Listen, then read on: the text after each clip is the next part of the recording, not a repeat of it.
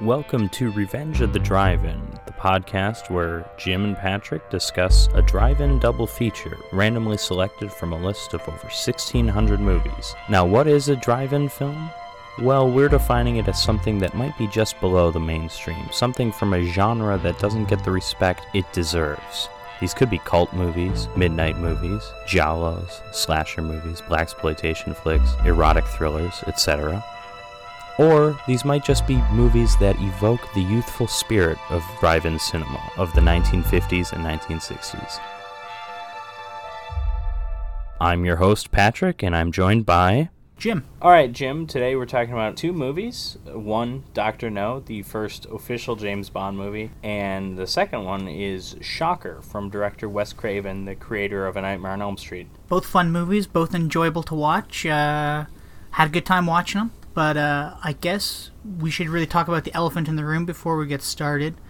Uh, unfortunately, That's right, yes. yeah, yeah. Uh, unfortunately, Sir Sean Connery passed away on October 31st at the ripe old age of 90. Uh, he died in the Bahamas, surrounded by his family, Mm-hmm. and he passed away peacefully in his sleep. That's what all the news outlets are telling us, anyway.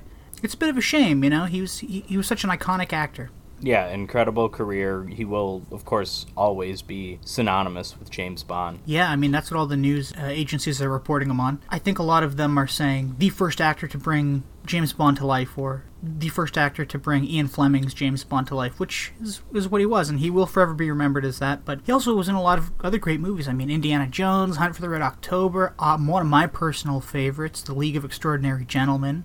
okay. He was in a lot of schlocky movies, I always liked, but a lot of great movies. I always liked the Untouchables, and Great of course, movie. he won an Academy Award for that. yeah, but it's a shame. Uh, he'll be missed, and uh, I think Hollywood has lost uh, an amazing star. So rest in peace, Sir Sean. And uh, just a reminder before we get into the plots of these movies that we will be spoiling them, so if you would like to see them, please check them out before listening further here. But without much further ado, Jim, the bigger James Bond fan between the two of us, why don't you take her away with Dr. No? Yeah, so Doctor No, uh, it came out in 1962. But quickly, before we get into it, I just want to uh, mention it was directed by a fellow named Terrence Young, uh, who directed three Bond movies, uh, which were Doctor No from Russia with Love, which were the first two, and then the fourth one, Thunderball. Uh, and it was his idea to bring in Sean Connery to play 007 because he had worked with him in 1957 on a f- movie called Action of the Tiger. Which is kind of Um, amazing considering we, you know, I think most people kind of think of Dr. No as being his first movie, and it, it really was the movie that made him a star, but at the same time, he appeared in a bunch of movies before that. Yeah, and I mean, and before that, he was a bodybuilder. So, know. apparently, in the Mr. Universe contest of 1953 or 4 or something like Okay. that. Yeah, he's not uh, necessarily a young man when he plays Bond for the first time. But yeah, so the movie opens with the now classic image of, of James Bond uh, walking into the gun barrel frame and turning and shooting. And the Bond theme then kind of comes on after that and plays to multicolored flashing squares and circles. And then the theme abruptly ends and is, it it cuts to, what would you call it? Calypso music or like Caribbean music? Uh, Calypso, I think, is the genre. Okay, yeah. So so it cuts to this kind of steel drum sort of thing, and uh, there's colorful silhouettes of men and women dancing, uh, which is a pretty interesting opening because the James Bond franchise is now synonymous with opening with naked or nude or tastefully covered up women. And, uh, and, and and credits coming across the screen, but it wasn't until From Russia with Love, the next one, that uh, that this first started. That this that this what would you call it? Uh, a tradition in Bond movies started. It's even more interesting because this Bond movie doesn't have an opening theme. It really just has a bit of a the now famous Bond theme and then Right. this calypso music, you know.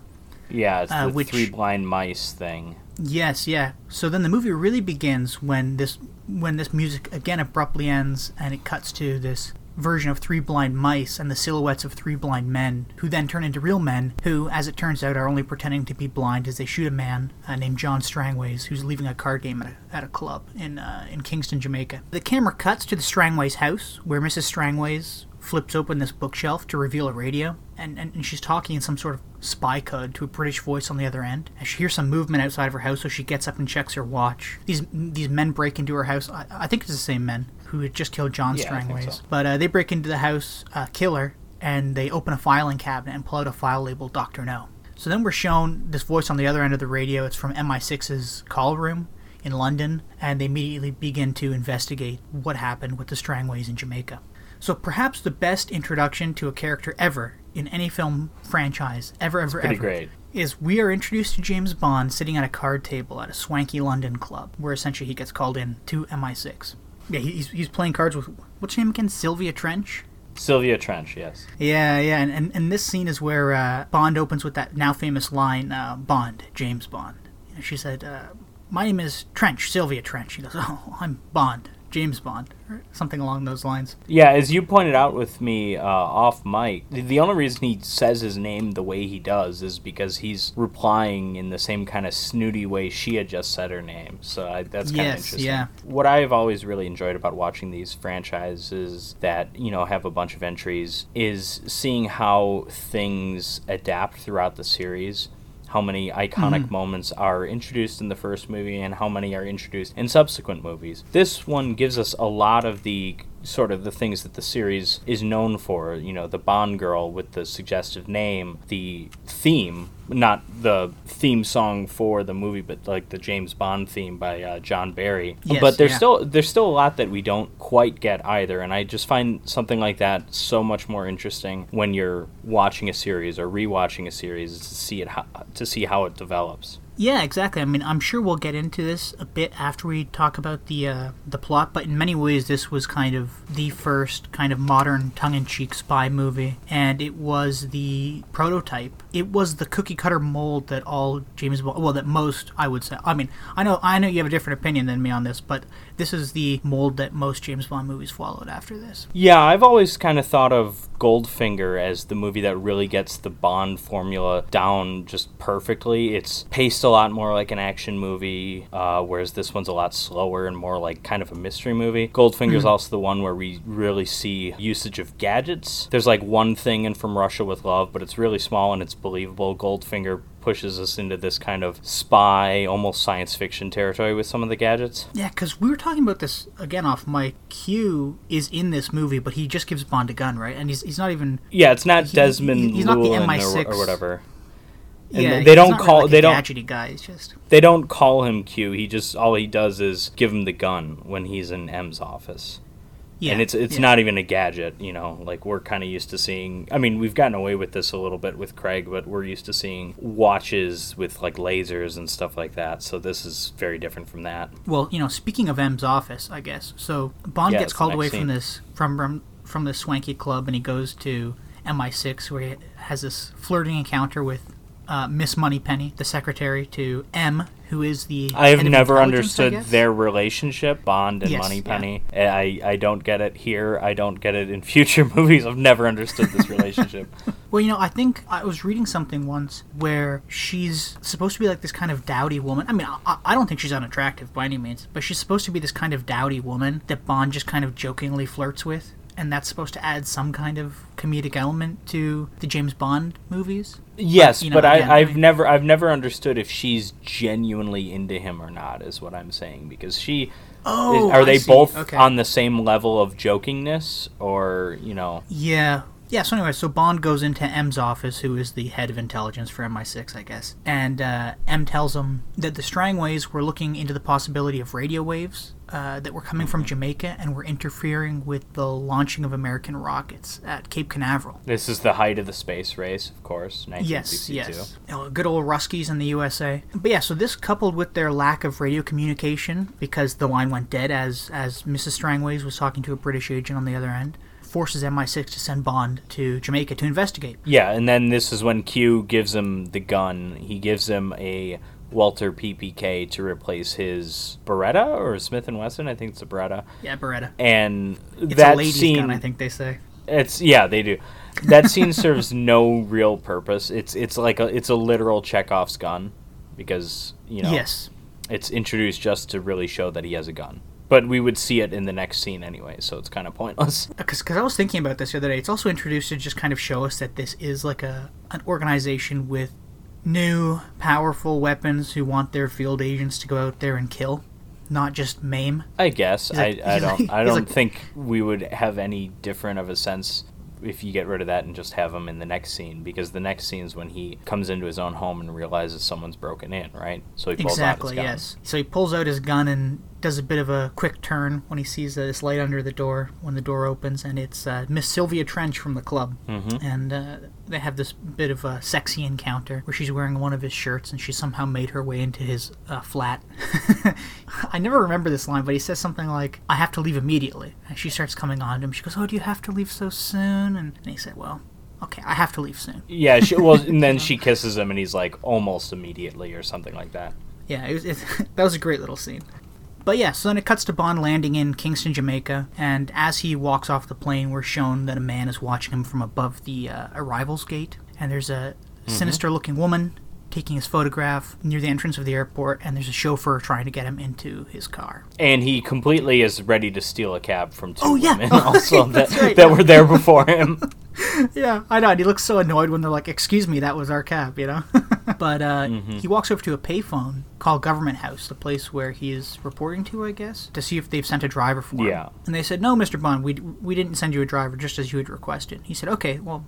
Perfect, thank you. So, knowing that it's probably a trap, he gets in the car, and uh, the man that was looking at Bond from above the arrivals gate also gets into a car, and they fo- and, and he follows this car that Bond's gotten into. So, I guess I mean we spoke about this briefly. We're treated to kind of like a, a tailing scene or this kind of you know semi-exciting car tail scene. Not really a chase, but it's along this beautiful road in Jamaica. Which, by the way, before we continue, I want to point out that almost the entirety of this movie was filmed in Jamaica in 1962 or 61 or whatever. Other than Mm-hmm. That's another Pinewood. thing that's both kind of a tradition of the series, but also kind of not. Mm-hmm. Because with Bond movies, we usually get a globe-trotting adventure. Here, we get you know the exotic locales that you would expect, but it's really just one locale. It's all Jamaica, and then this tiny island off the coast of Jamaica. Bond looks back and realizes that this car is pursuing them, so to evade him, Bond tells the chauffeur to pull off onto this side road. The maneuver works, Mm-hmm. and they lose their tail. And just as the chauffeur is wiping his brow, he's getting a little sweaty, he's getting a little hot under the collar. Just as he wipes his brow, you hear a click, and the camera pans to Bond holding a gun at the chauffeur's back. I like this shot a lot. I like how they reveal, you know, you hear you hear something but you don't see what's happening, and then the camera goes over to Bond, and,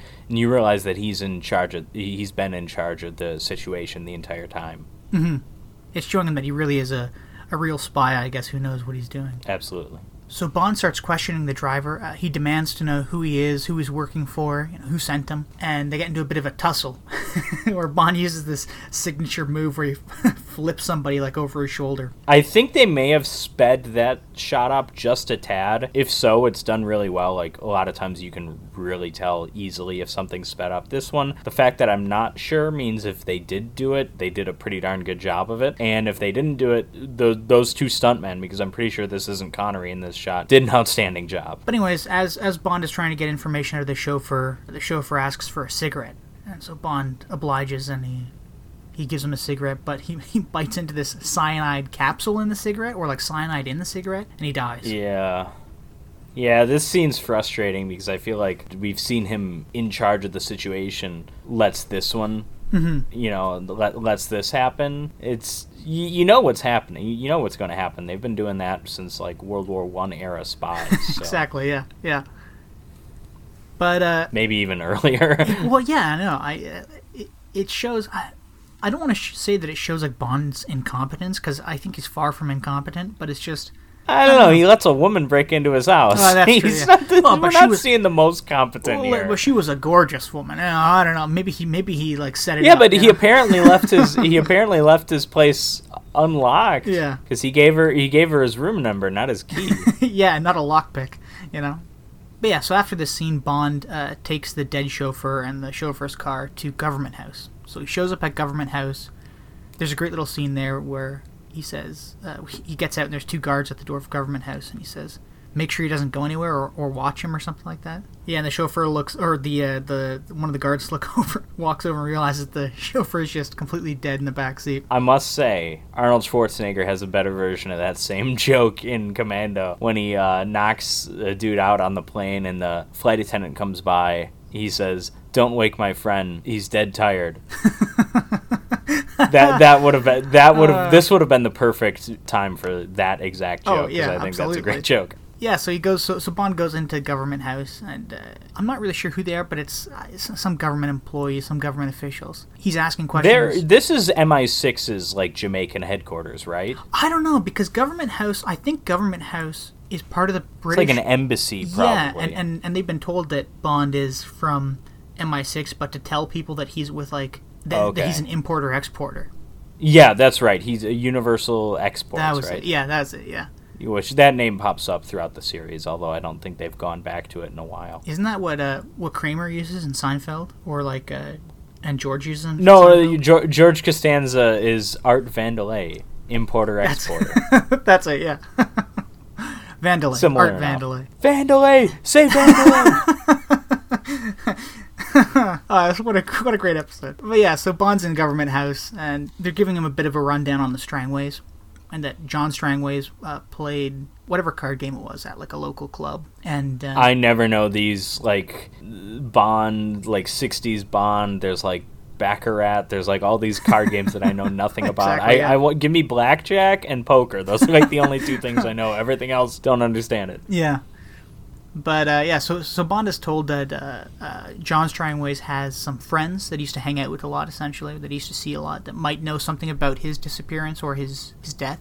Yeah, they were the last people to see him alive. Yeah, exactly. And then Bond says, "Okay, well, I'm going to start at their house, at the Strangways' house." So he asks to be taken to their house. So once he's there, he, he pokes around a bit. Uh, he finds a geology book and a bill for a geology survey signed by uh, Professor R.J. Dent, who I think, I think it's the previous scene we're told that he's a friend of Strangways, or we see it in the next scene that he's a friend. of Yeah, I think he was one of the guys at the card Yeah. table. I'm pretty sure. As Bond is poking around in the Strangways' house, he finds a picture of John Strangways and a local fisherman that Bond thinks he can get some answers out of. hmm So Bond then goes to the uh, to the club to talk to Strangway's friends, where they mention the fisherman by name, Quarrel, and uh, that he'd been taking Strangways out fishing around Jamaica and to and, to different islands. So Bond goes down to the harbor to look for Quarrel. He approaches him, and he's unwilling to talk about either the Strangways or where he took Strangways fishing. Quarrel kind of walks away to a bar on the beach somewhere or at the harbor, and Bond sort of semi follows him. No, he's like- he's being he's being pretty blatant about it. Again, going back to possible incompetence by James Bond. If he didn't want Quarrel to know he was following him, he did an awful job of it. But I, I don't know if he doesn't want him to know or not. I'm not really sure what the scene is. Yeah, and I mean, you know, I was also thinking about this. One of my favorite things to think of when when talking about this movie is that MI6 sent a 6'2 Scottish Scottish man to Jamaica to figure out what's going on. you know, like could you could you not sent somebody who blends in a, a little more well? Well, I also I would just this as good a time as now to bring this up doesn't really fit in at any time in our discussion. But I love that they got a Scottish dude to be the first James Bond because that's not the conventional move, right? No. He's an English character. I don't know how well respected or popular the books were before this one before this movie came out. I know most of the books predate the movies. Mm-hmm. Again, don't know how popular they were or if they became popular with the movies. But yeah, they got they got a Scottish dude back in the time when, let alone American audiences, I would imagine British audiences weren't that used to seeing Scottish people in major roles in motion pictures. After Connery, you get uh, what's his name, George Lazenby or Lazenby? From Yeah, he's Australian, right? Yeah, but you only get him for one movie. But after that, it's Roger Moore, Right. who sounds so much more like He's the most James Bond. English person Yeah. ever. Yeah.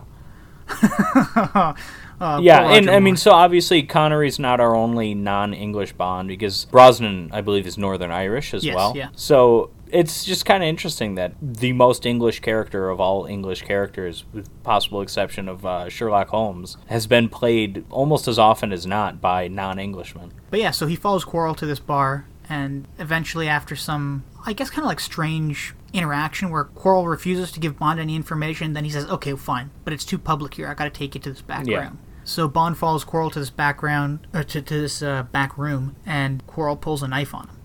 And there's also this bartender comes in behind him, and they're gonna attack Bond, but Bond flips both of them over his shoulder. Yeah, the, the same move. Yeah, and holds him at gunpoint and starts backing out of the room to leave when he's stopped by another man holding a gun, who is the man from the airport, who, as, as it turns out, is a CIA agent named Felix Leiter. Uh, who was working Yeah. with Quarrel to uncover the source of the radio transmissions that were affecting NASA's rockets. I've got a couple things to say about this moment. I one, I like we kind of get the same trick that we got earlier with the chauffeur, but this time it's done on Bond. As Bond backs away, the same thing happens where he stops. There's a gun on him, but we don't see it yet, and Yeah. then the camera reveals who it is. It it goes to show because what that scene kind of proved early on was that like damn, Bond is good. He's in control. Now we're seeing that this other, this CIA agent, is incredibly competent too. And Felix Leiter, of course, would become a mainstay for the series. He's in probably more than half the movies. Almost a different actor every time until the Daniel Craig movies came about. But this time he's played by Jack Lord of Hawaii Five-O fame. Mm-hmm. So I, don't- I don't think he was famous yet, but he would go on to, to have a huge career, mostly television. It looks like he didn't do that many movies. The other thing I want to point out is his sunglasses. uh, and he's been he's been wearing them since the scene in the airport, so we've seen them before. But the, these are like almost Elton John levels of like Oh yeah, yeah. effeminate kind of. I've never ever seen gla- like sunglasses like that in any movie from the '60s, and I'm wondering, like even women wearing them, and I'm wondering where they got them from, and even like Right.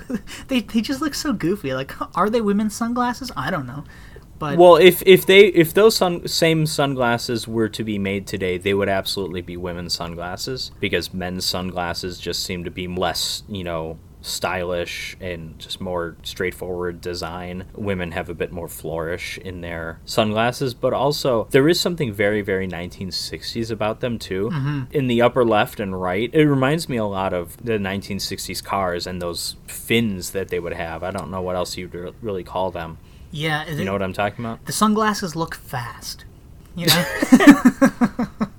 they Yeah. look fast for a '60s Cadillac or something like that. No, but they, they look at they look incredibly goofy too, though. But I like how like Jack Lord is still playing the role so cool that Oh, yeah, you well- kind of have to admire his confidence wearing sunglasses like that. Oh, absolutely. And he, he kind of plays like the straight man, like the straight agent, you know? Like he's there to do a job. Yeah, he's yeah exactly. He's not Felix Leiter throughout the series usually doesn't have that much of a personality. I think he usually is just the guy doing his job. Bond is cracking jokes. He's sleeping with women, you know, Yeah. all that stuff. And he and he's also in it a lot deeper usually than Felix Leiter is because he's more of like a peripheral character. He's not in danger nearly as much as Bond, although between the two of them, he's the only one to lose a limb in the Yeah, series. That's true. Yeah, He license to kill, gets it right? eaten by a shark. Yeah. Oh, that movie sucks. Oh, we'll get we'll get to the Bond movies uh, eventually, and also if this wasn't clear from our previous episode on Frankenstein, though we're picking these movies at random, we are going to go in chronological order so that if we you know land on a remake or a sequel, we're going to continue with the series in, in the order they were released. So because these Bond movies have such wonderful continuity. Especially with the Felix Leiter character, you know we got to we got to watch them in order, right? Oh, for sure. Of course. Getting back to the movie, I don't really want to call this next scene an information dump because it's done so well. But, uh, But this is an exposition scene, absolutely. exactly, yeah. But, uh, Felix and Quarrel and Bond all sit down at this at this harborside bar during this night of dancing, which, as you pointed out, uh, uh, Night of dancing white people. yeah, exactly, night of dancing white people in Jamaica. It's nothing I think uh, I think of when I think of Jamaica more than white people dancing. Yeah, white people dancing in like ethnic Jamaican dresses and stuff. That's, that's Mm-hmm. But uh, yeah, so Felix and Quarrel kind of explain that they're not entirely sure where the interference with the NASA rockets is coming from. Uh, they don't think it's coming from Jamaica because they've checked the whole of the island. The only place they haven't checked is a place called Crab Key, which is this private island owned by a mysterious Chinese man named Dr. No. Felix does point out that recon photos were taken, but all they found was an old mining facility that's protected by guards and low level radar. Quarrel says that he's afraid of going near the island, and, and so are the other islanders, because that there's a dragon on the island, Yeah. but that he used to This take strangways um, there at night to collect rocks and dirt samples. This is a little silly this whole dragon part. This is my least favorite part of the movie overall. We'll come back to it when we get to the dragon part. Oh, absolutely. Yeah, because I totally agree with you. There's even something from the novel that I want to mention that's sort of similar to the dragon, but not quite as dumb, in my opinion. I, I did read this novel. I don't remember it too well. Sorry if I repeat that whenever I talk about books, but when you're in graduate school, you don't do a lot of reading for pleasure. but Uh, yeah, I have read most of the Bond novels, and this one, I believe, like all the others except for On Her Majesty's Secret Service, is a very liberal adaptation of the novel. But uh, yeah, so the next scene after this, uh, after this scene, this exposition dump, Bond goes to see Professor Dent because Dent's name was on this geological survey receipt or r- report. So Bond goes to ask him what the Strangways came to see him about. And Dent says that he thought they had found some valuable rocks on Crab Key, or sorry, he, he thought that they had found some valuable rocks somewhere, but it was just low grade pyrite. So Bond asks if the rocks came from Crab Key, and Dent replies, No, no, no, it's geologically impossible. And then mm-hmm. smash cut, essentially, to a car flying down the road to the harbor, and it's Dent hopping out, and he's trying to get on a boat to go to Crab Key, which he gets on. Mm-hmm. Uh, when he shows up at Crab Key, we see this big, huge, like, steel mining facility uh, right on the water, uh, lots of armed guards, and Dent is led into this beautiful room, this this beautiful set, uh, where this disembodied voice of who we are to assume is Doctor No. Doctor No reprimands Dent for coming to Crab Key in daylight and instructs him to take a a spooky tarantula to uh, to kill Bond with this is um, I like this scene because I love the set. This is probably one of the few Pinewood mm-hmm. sets, like you pointed out. Most of the rest of the movie was shot in Jamaica, but it's it's still a little silly with the disembodied voice thing, which is something that the first three or four, or at least the first two Bond movies would do, because then we're introduced to we don't know his name until You Only Live Twice, but Blofeld, the head of Spectre. But in this case, it's even a little sillier because he's it's not just that he's disguised for the audience, but he's disguised even to Dent, a guy he work, a guy who works for him. It's a little silly. But I, you know, it, it adds to that kind of mystery detective aspect of the movie that we were kind of hinting at earlier or, or, or touching on earlier, which I kind of like. But I, I do agree with you for a, for what we would know and love or and come to love, I guess, about Bond movies. It it is a little silly but it's but it's so 60s you know what i mean? Like the set is like so 60s exactly. It's very it's very 1960s but and on the scale of silliness in james bond movies it's pretty low because we eventually get cars going in corkscrew shapes flying through the air. We well, get yeah, we, i think what you mean uh, to say sur- patrick ice is, surfing. Yeah well I, mean, I think what you mean to say is we get roger moore we get the dune buggy Oh my. God. Okay. Listen. It's not just Roger Moore. it's not right. just Roger Moore. It's mostly Roger buggy. Moore. It's mostly poor Roger Moore. But I do love Roger Moore. It's mostly Roger Moore, but it's but I think Diamonds Are Forever is as guilty as any Roger Moore movie is, and Die Another Day is sure as hell guilty also. Absolutely. So that night, Bond uh, is in his hotel room and he's awoken by a tarantula crawling up his body. Which, going back to silly things in Bond, uh, you and I were discussing. Yeah, this is up there. Yeah. This is a bit higher, I think. Yeah, because you and I were talking about maybe this being in Sean Connery's contract that you couldn't put like a, a live tarantula on him or something because yeah. when it, it, shows the full body of Connery laying in bed, it, you can clearly tell that the tarantula is crawling on glass that's been like laid over top of him or something because it's just like sliding up his body. I almost wish we only got close-ups, even though it's disconnected from Connery and it's obviously a stuntman of some kind. It just looks better. Oh yeah, absolutely. I mean, it, it's so, it's so silly. I kind of compared it to the scene in Raiders of the Lost Ark when Harrison Ford falls in the in, in the pit of snakes and a yeah. cobra jumps up, but you can see the cobra's reflection in the in the glass in front of him. So anyway, so Bond shoots out of bed and uh, he kills the tarantula. But he doesn't just kill it, right, Patrick? This is probably the silliest moment in the entire movie when he he because he's like smashing the tarantula with his shoe.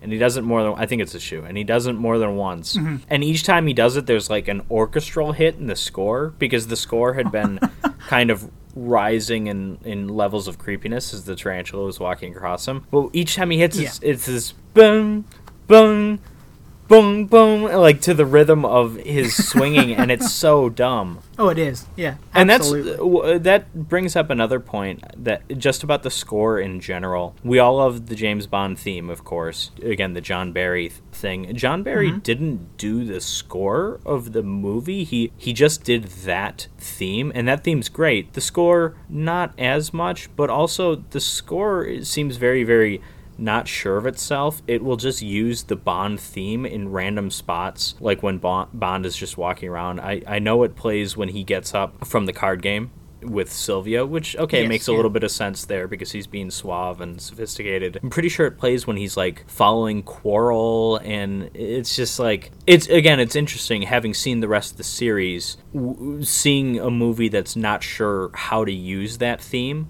realizing it's great but not sure how to use it yet. Yeah, so after this scene, this this terrifying and exciting scene of this tarantula crawling up Sean Connery, this is when Bond realizes, you know, I have to like somebody's actually and actively trying to kill me. So I have to go to Government House and learn more about this Doctor No and Crab Key. So he goes to the Government House, he requests the information, but they can't find any of the files. They're missing. But instead, what Bond does find is the secretary of Government House listening in at the keyhole of the door. So he kind of guesstimates that she's a baddie Mm-hmm. and uh, he invites her on a date. Yeah, this is Miss uh, Taro, played by Zena Marshall. Yes, yeah, great name. Well, you know, there's always like, well, I mean, maybe not a great name, but I like a lot of the names in, in the Bond movies because they're fun and kind of goofy and maybe a little too ethnic sometimes.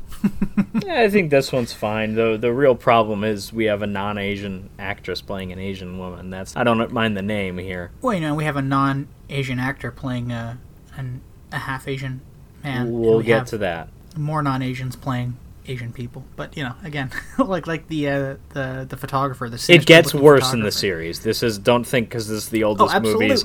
It's it's going to be the the most awkward or unacceptable to watch. You know, politically incorrect. No, it actually gets worse a few years later. Oh, it does. That's great. Then. Significantly Um, worse. Again, Diamonds Are Forever. I think is the worst one. The way it treats the gay characters, the way um, Oh, yeah, that's right. isn't. Oh no no no! I was Yeah, I forgot they were gay. Charles Gray's in Yellowface in the different movie, but there's there's other stuff in Diamonds Are Forever that's like, Ugh, what are we doing here? Sean oh, that's when he like Yellowface and You beats like the opening scene is him like beating a woman almost. It's terrible. Like the way he threatens when he takes off her top on the beach. That's like Oh, that's, That's- right. I that's- forgot about that. that's the creepiest strangles sle- her with her bikini top. Yeah, that's the creepiest, sleaziest, least smooth Bond has ever been. Yeah, so to get back to Doctor No, Bond is waiting for this date, but while he's waiting, he gets a package from MI that he requested or ordered, I guess, from MI6, and he picks it up at the hotel.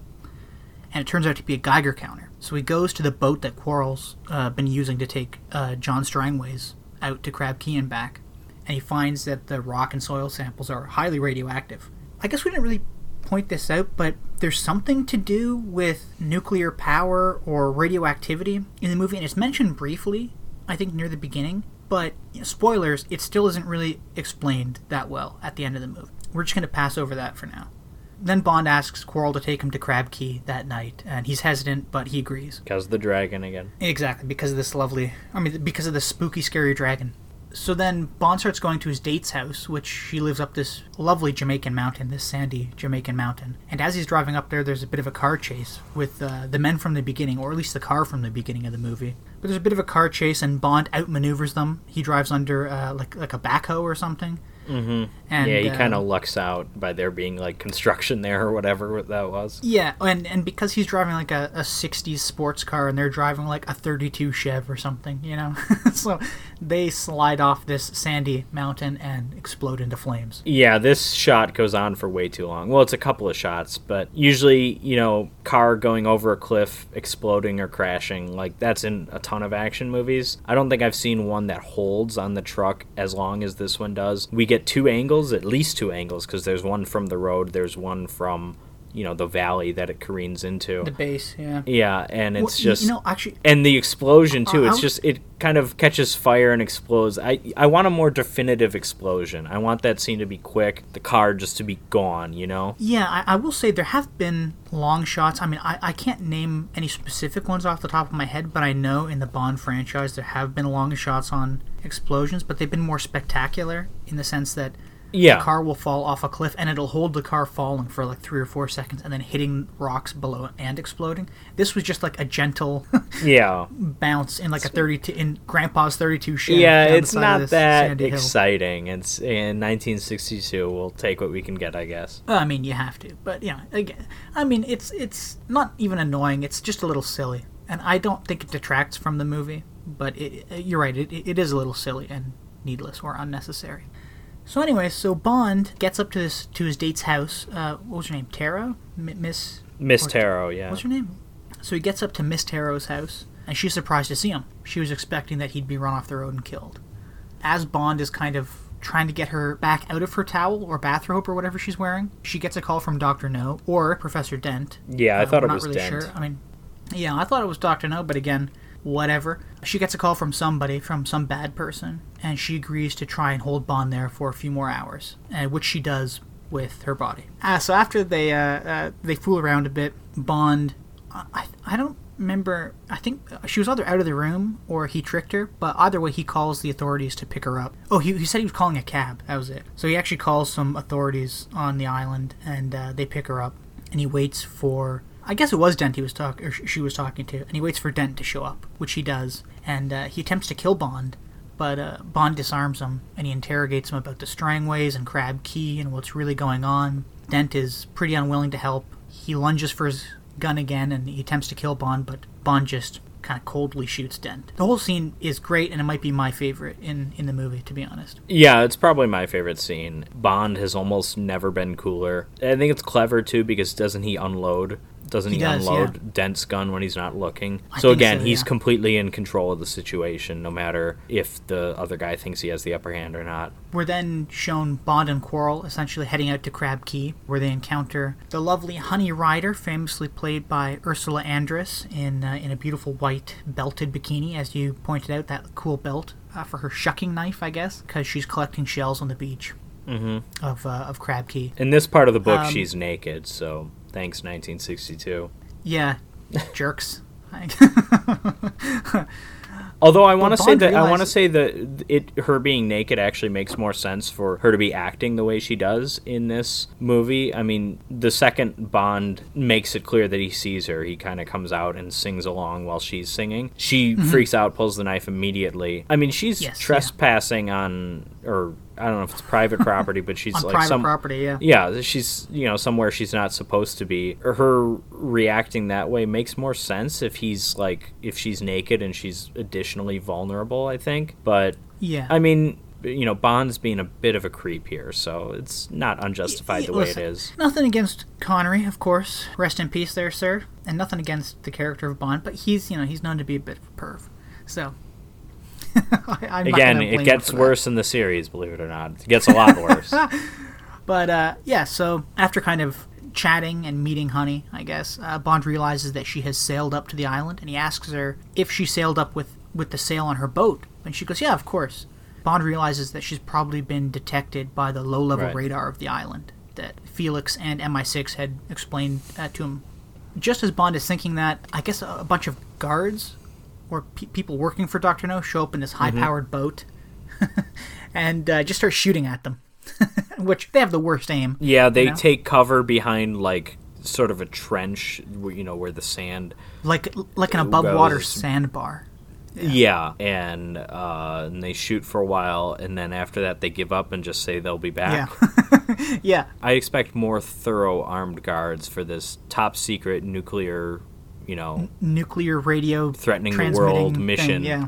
So they evade the guards, and Bond, Quarrel, and Honey move further inland. They evade a bunch of guards, and they eventually come to a rest stop or, or, or a resting point when Honey and Quarrel point out these dragon tracks, these quote unquote dragon tracks, which yeah, because she she had um, confirmed Quarrel's dragon theory. Like when we first hear about the dragon, it's lighter. That's like, oh come on, it's some local superstition. And then you know, obviously Bond isn't going to believe that. But when Quarrel mentions it, Bond's like, you're being ridiculous, and she's like, no, but it's true. exactly yeah, and he's and So they feel vindicated by finding these dragon. Yeah, and then as the camera pans down, it's clearly just like tire tracks. So then, pretty much as soon as they point out these dragon tracks, Quarrel goes, It's over here, it's over here. They run over there, and it turns out that it's like this dumb looking armored car or something like that that's painted up to look like a dragon and has like a flamethrower attached so it so it shoots fire. Yeah.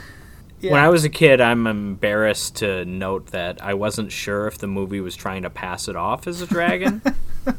I know, like because I, you know I because Quarrel in in this moment this is and Quarrel dies here too, which makes Poor it that Quarrel. much kind of dumber. But he's he sees the thing and he's like, oh, see, I'm right, and then it kills him like it's a dragon and he was right Yeah. all along, but like it doesn't matter. But no, he's wrong and he still dies because of it too. It just kind of yeah, sucks. yeah, and uh, yeah, and like Quarrel's hiding behind a bush, like shooting at it, shooting at its eyes, which are like lights, you know. and Bond is like trying to take out the lights of the tank car thing.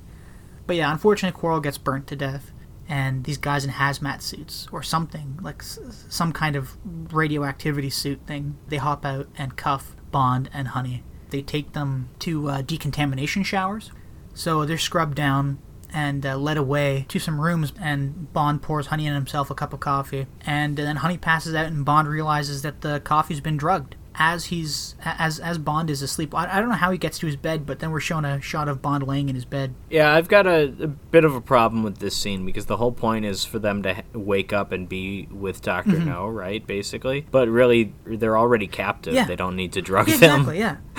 it's it's very kind of it. It feels like uh, we need to throw a, another spy thing in this movie. What's a spy thing? Uh, you know, slipping someone a Mickey. Sure, put it here. Yeah, or like This is the only place it it, it fits in the movie, I guess. yeah, right? or like you know, uh, l- let's prove how bad Doctor No really is. I don't, you know, I don't know. Let, let's prove that he's not here to mess around, even though he's on an island in like an old mining facility, and he's created this underground lair, and he has a fucking flamethrower. He's got armed car. guards that just shot it, shot out at nothing. Exactly, I yeah. mean, I think he's he's been proven to be bad Exactly. enough. So uh, yeah, so uh, while Bond is asleep, somebody kind of creeps into his room in a in a white suit and these black gloves, and then the scene kind of abruptly ends and cuts to Bond and Honey waking up and, and putting some clothes on and getting ready for dinner. Very shortly after, we are uh, introduced to Doctor No. Who's he played by again, Patrick? Joseph Wiseman, Mm-hmm. Weissman, probably Weissman. He's I'm not too familiar with the actor. He he's in a Twilight Zone episode, not one of the better ones. He also looks a lot like Christopher Plummer, but it's not him. and he's also not Chinese. Yeah, he's definitely not Chinese, but he's playing a, a, a half German, half Chinese evil guy. To defend Hollywood whitewashing, I'm guessing in the 1960s it probably wasn't that easy to find someone who's half European, half Chinese, you know, as an Yeah. actor. You know, Yeah, I mean, um, you know, let it slide here, yeah, I I mean, he, he- he doesn't do a terrible job, and I think he passes because he does kind of look. I mean, because when you look at him, you're like, I don't know if it's the makeup or something, which it's just white makeup. It looks like, but there's something about him that y- you he could probably be mistaken for being half Chinese. You know what I mean? Looks like he could pass for a quarter. Half is a bit much, and but then you yeah. know it's also the clothes, I and I you guess you know we're told that he's half Chinese and yada yada yada. he's also like half robot. Exactly. So, jumping off that, So- he crushes this mug with his gloved hands, which we learn aren't actually gloves, or maybe they are gloves, but they're hiding robotic Uh, they are gloves. They're just over like they're not robotic. They're just like ultra strong or something. Yeah. Yeah. I don't know. Maybe they're robotic. I, I don't think robotic's the right word, but they're like metal. Yeah, they're, they're super strong ultra hands, uber hands. This scene, I mean, we've spoken about this before. This scene is a little confusing because we don't really get any information about who Dr. No is or what he's doing. He Right. tells Bond that he's a member of a super intelligent group of individuals who are essentially villains, and they're called Spectre. Special executive for counterintelligence, terrorism, revenge, and extortion. That was it. Yeah, I think that's it. Which has always bothered me a bit that the first two letters come from the same word. But yeah, so he tells Bond that he's a member of this super intelligent group of villains called Spectre.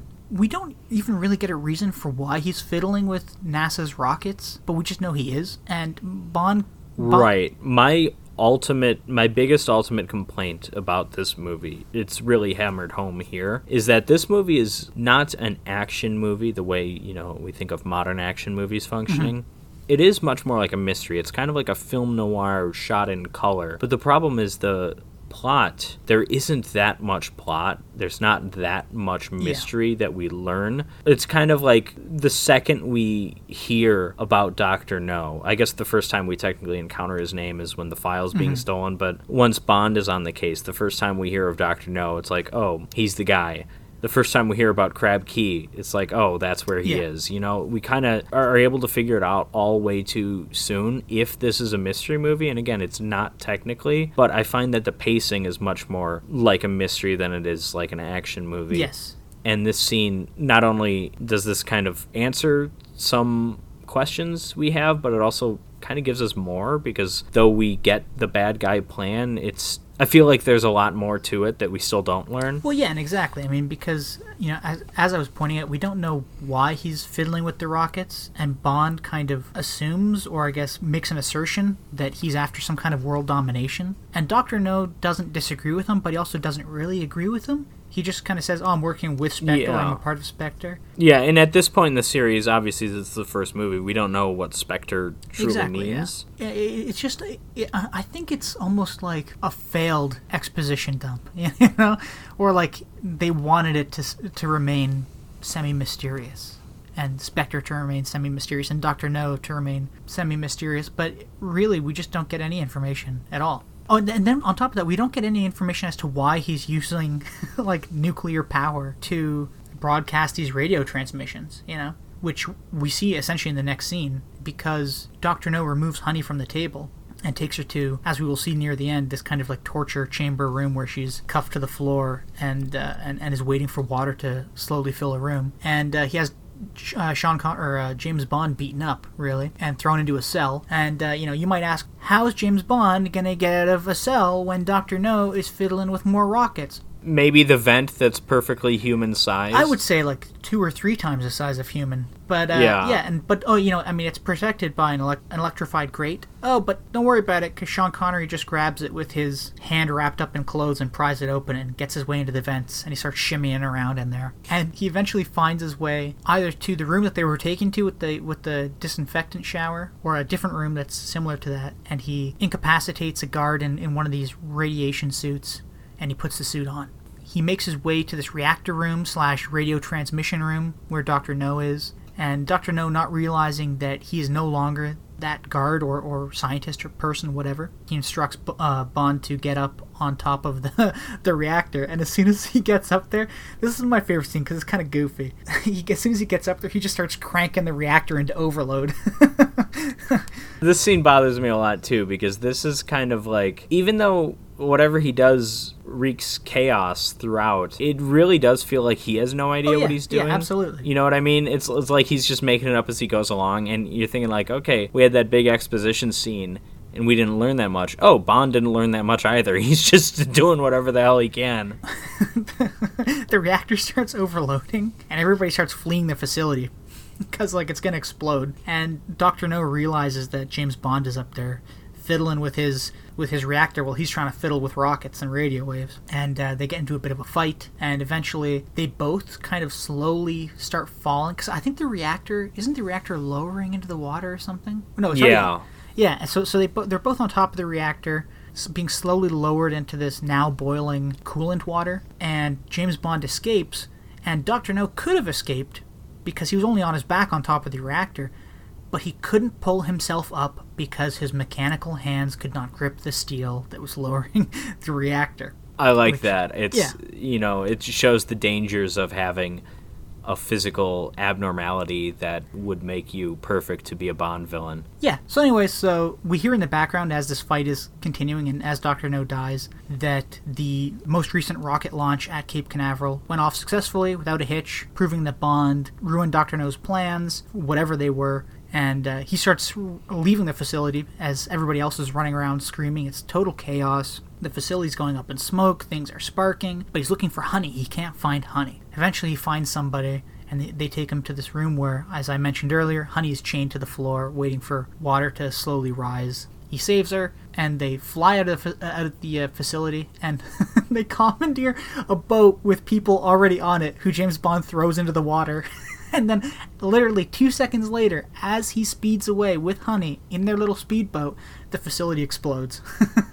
and then, uh, after that exciting climax, we're shown the boat stuck in the middle of nowhere, essentially. And Bond has just checked the fuel tank, and he says, ah, we've, we've run out of fuel. But luckily, Felix Leiter shows up with the Jamaican Navy on like a tugboat. Yeah, we don't we like, don't know what organization this is. We don't know what organization this is, and I want to know because one of the guys has a helmet that says STD on it, so I don't know what that stands for. I have no idea in this case. But uh, he throws them a tow line. Felix throws them a tow line. Yeah, is it- the is the Jamaican Coast Guard STD. I don't know. But uh, yeah, so he throws them a tow line. Uh, they tie it up to their boat, and as they're getting towed away, Honey is kind of looking at Bond, and she sinks to the floor of the boat out of view of the camera. And Bond is looking down, and he slowly sinks to the floor. And then we see that Honey unties the tow line, and they're again stranded in the ocean, but together. and Yep. that is the end of the movie, really. Yeah. So what did you uh, what did you think of Doctor No, Patrick? Give us your I mean, this is far from one of my favorite Bond movies. I think this because the Bond movies they're they're on a scale. There's quality in terms of just it's a really good movie, and then there's quality in terms of this is so dumb you have to appreciate just the schlock put into it. Like a Yeah. Moonraker. And this is somewhere in between. It's not as exciting as a Goldfinger or a Casino Royale or a mm-hmm. GoldenEye. Obviously, it's probably the least exciting Bond movie, and a lot of that's just because it's the first one. They didn't quite know what they how to handle the action yet. But it's also got moments in it that are so silly. Again, it, not as bad as like the stuff in Diamonds Are Forever or Man with a Golden Gun, but the whole climax is incredibly goofy, especially with the suits they're wearing. Because I mean, they're not normal hazmat suits; they just they look like bad 1950s alien, you know, Martian outfits or something. I- absolute. and then there's that, and then there's the whole dragon thing, which I don't know. I mean, that stuff belongs in a schlockier movie than this is. That stuff belongs in You Only Live Twice or Diamonds Are Forever. You know, one of the more goofy ones, which this movie isn't. It has a relatively serious tone. Yeah. Yeah, and I mean, I think I'm complaining about the tone of a James Bond movie while the movie Munchie is on television in my basement here. I agree with you in a lot of ways. I mean, not to give too much insight into how we record these podcasts, but this is actually a re-record. Uh, we had a bit of technical difficulties. And and also Sir Yes. Sean Connery passed away and we wanted to we didn't want to slap together like an extra note that we inserted somewhere randomly. We wanted No, to exactly, kind of yeah. address that. Taking like a four or five day break in between the original filming of this and the uh, and this, I guess, or the the recording, I should say. You've kind of swayed me onto your side about this Bond movie. My original opinion was that this is a really good Bond movie, and you have to look at it as a Bond movie that has no connection to the other Bond movies. Like, this is a standalone Bond movie, it's a standalone film. In other words, imagine it as if no other Bond movies had come out. And I think it's a great movie. I still kind of hold that opinion, but it's not. But we as- have been spoiled with so many Exactly, other Bond yeah. movies. We can't ignore that in 2020. No, exactly. Exactly. I still hold that opinion that it's a fine movie, it's a good movie as a standalone movie, and it's a fine Bond movie, but I am, I think, going to remove it from my tier of like favorite Bond movies and move it down to that middling tier. But at the top of that middling tier, you know, like above most of the Roger Moore stuff. That's close to where it is for me. I'd have this almost smack dab in the middle if I were to rank all of them, all of the 26 or whatever, however many there are. There is another one that no one's seen yet, of course. This would probably be like number 14 or 15 for me. It's far from the worst, but I, I also think it's it's almost equally far from the best too. Yeah, now, now I have, a, I have a question for you because I was thinking about this. If an actor like Roger Moore had starred in this exact movie, would you like it more or less? Or like Pierce Brosnan or Daniel Craig or whoever? If it was the exact same movie, just a different Okay. actor?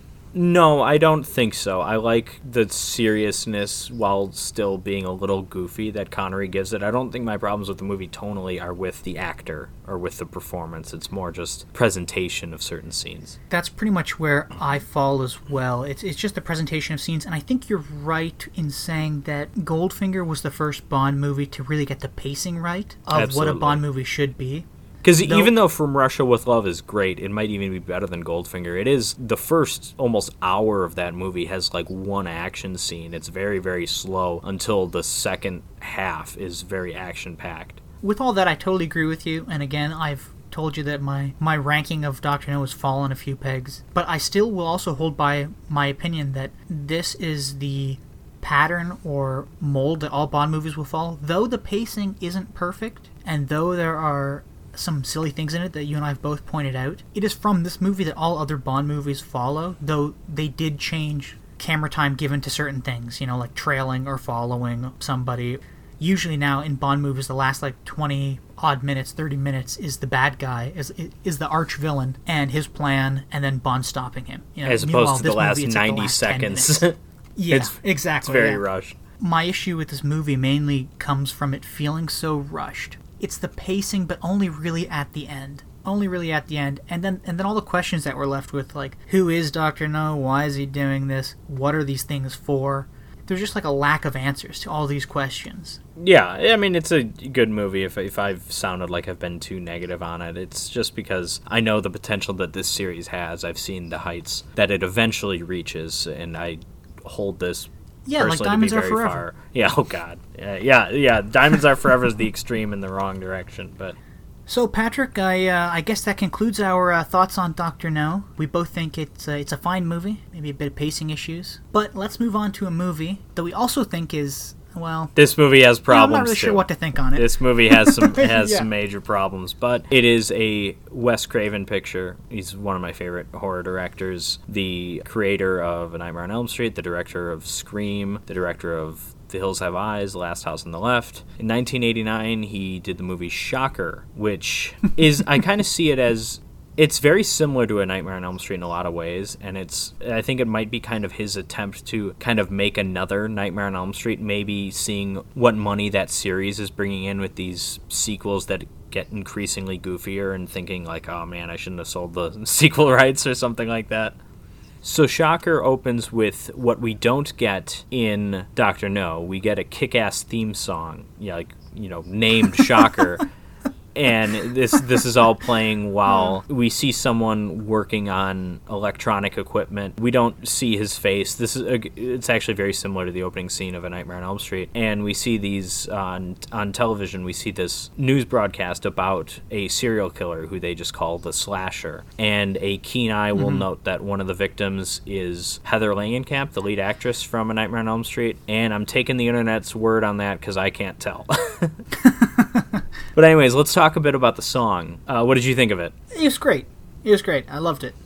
Oh, I think it's It's, fantastic. catchy. I, it's amazing. I'm not. know? I'm not a fan of heavy metal, whether it's from the '80s or not. A lot of people love '80s metal or just metal in general. I've never gotten into it. I don't know why it's so closely associated with horror movies, and I and I have no idea why this movie went with like a metal soundtrack. But I do like this opening song. Actually, it's by a band called Dudes of Wrath, which was a supergroup that may or may not have been formed just to do this song. But it has members of Kiss, of Motley Crue, Dio, and Van Halen and Whitesnake. So it's got members of all those bands, you know, combining together to create this Mozart-worthy track. This and it's actually track. written it's actually co-written by someone who's in the Songwriters Hall of Fame. This person's name is Desmond Child. He wrote hits like "You Give Love a Bad Name," "Living on a Prayer," "I Hate Myself for Loving You." So if you're really into that kind of that '80s hard rock slash heavy metal, you'll probably get a kick out of this song and maybe the movie as a whole. Following this opening scene, we meet our main character, Jonathan Parker, who's a college star running back. He's played by Peter Berg. Yeah. I actually, uh, yeah, I, I, I'm not the biggest fan of this actor, at least in this movie. I don't think he actually does a bad performance, but there's just something I don't like about him. I don't know. Yeah. Well, I mean, in It's really first, hard to put my finger on. We just don't like the look of him. But it's not that he's a bad actor. We just don't like the look of him. Yeah, I don't know. He just kind of looks like, yeah, I don't know. At any rate, we see him at football practice, and there's this kind of comedy scene where he gets laid out by a teammate when he's showboating to his girlfriend, and then later on he makes a nice play, but gets laid out by the goalpost for running right into it again because he's looking at his girlfriend. And this is where we get a pretty sloppy Yeah. scene of his girlfriend, Allison, played by Camille Cooper, who uh, comes up to him and talks to him, and, and the whole thing is like he's probably suffering a concussion, so he I think he pretends to not know who she is at this point. Nevertheless, it's an excuse for her to explain or to explain the dynamics of their relationship. Yeah. That they've been dating on and off for a long period of time and that they haven't slept together. Yeah, and again, and this scene is only confusing because of this concussion element where we don't know if he actually doesn't know who she is. Yeah. You know what I mean? And you're like, oh wait, is this his girlfriend? Because we've never seen this character before. It's not the best writing, and that's one thing I really like about Wes Craven movies. Typically, is there's really strong writing, but this doesn't always come across, you know, scene to scene. But I think his movies are usually really well structured. His scripts are, and he's got a lot of interesting ideas going into even his weaker movies, and that's the case here. Not that this is necessarily a weaker movie, but there are some interesting ideas in this movie. So Allison and Jonathan head home, or to Jonathan's home where she, I guess, lives. And there's some like kids that are walking behind them and like disappear into this kind of staticky effect. And then Jonathan sees a television repair truck outside his home and hears screaming, so he rushes inside. He sees his mom and his sister being threatened by this man with a knife who also has a limp. And when Jonathan tries to intervene, he wakes up in bed from a nightmare in with Allison by his side. We should point out quickly that at the beginning, when the camera was panning across all the television repair stuff, while the Shocker song was playing, we did see this serrated knife covered in blood Yeah. that this man is also holding. Yeah, it's a massive knife. You know, a crocodile Dundee would be proud. That's not a knife. Yeah, it's not not quite a machete, but it's sizable. It's, it's like the scream knives. Those like it's like a hunting knife kind of thing. I think. Yeah, yeah. Anyways, after Jonathan wakes up, he gets a phone call from his dad, who's a police lieutenant, saying that his mother and his sister were killed. So he goes over there and, you know, he's sad. He meets with his dad. And this is when we find out that he's a foster child, that this isn't his biological dad. This wasn't his biological mother that died. I don't think we really know if it's his biological. Well, it's not his biological sister. I, maybe she's a foster child as well. It doesn't really matter. But once that's Yeah, introduced, you kind of know where the story's headed. At least I did. It's like, why, Yes, why yeah. point out that these aren't his real parents unless his real parents are going to tie in in some way. But at any rate, he's meeting with his dad at a bar and he mentions that he knows exactly how it happened because he saw it in a dream. And his dad, you know, thinks he's nuts, but when he describes exactly what he saw, it fits the description of the crime scene that he wasn't there to see. So his dad thinks, okay, maybe he's onto something. I don't know if you mentioned, but when he goes up to the house, he sees this television repair van and it says Pinker's Television Repair on it.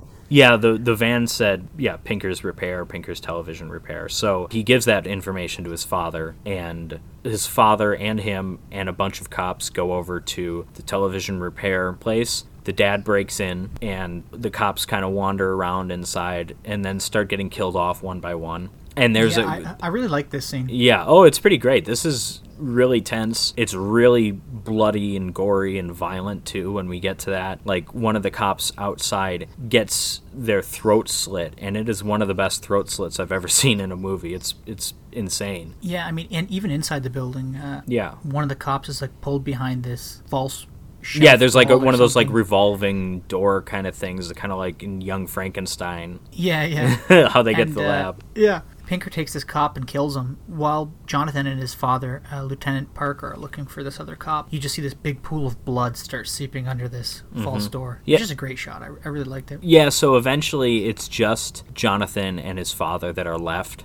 And then this is uh, where we see the news talk about the case once again. And this is actually kind of thematic, too, how so much of our information we learn from the television, because at the end of the day, this is a movie that's trying to say something about television consumption. I think it's because it's a bit muddled. But they mentioned that which I don't think they would talk about this because it's an open investigation, but whatever. They mentioned that Jonathan Parker is the one that had the information that led them to Horace Pinker's repair shop. So Pinker, seeing Yeah. that, is like, okay, I'm going to get him now. But he doesn't actually get him. He instead gets his girlfriend. He breaks into their house after Jonathan leaves for practice, and Allison, when she's in the bathroom, is attacked when Jonathan comes back to the crime scene, the bathroom is just covered in blood. It is absolutely disgusting. The place is just Yeah, I mean, like, eh, she's in a she's in a tub that's just full of like blood. yeah, I, I'm not sure if it's supposed to be water and blood, but it's disgusting. Like, it's just like her head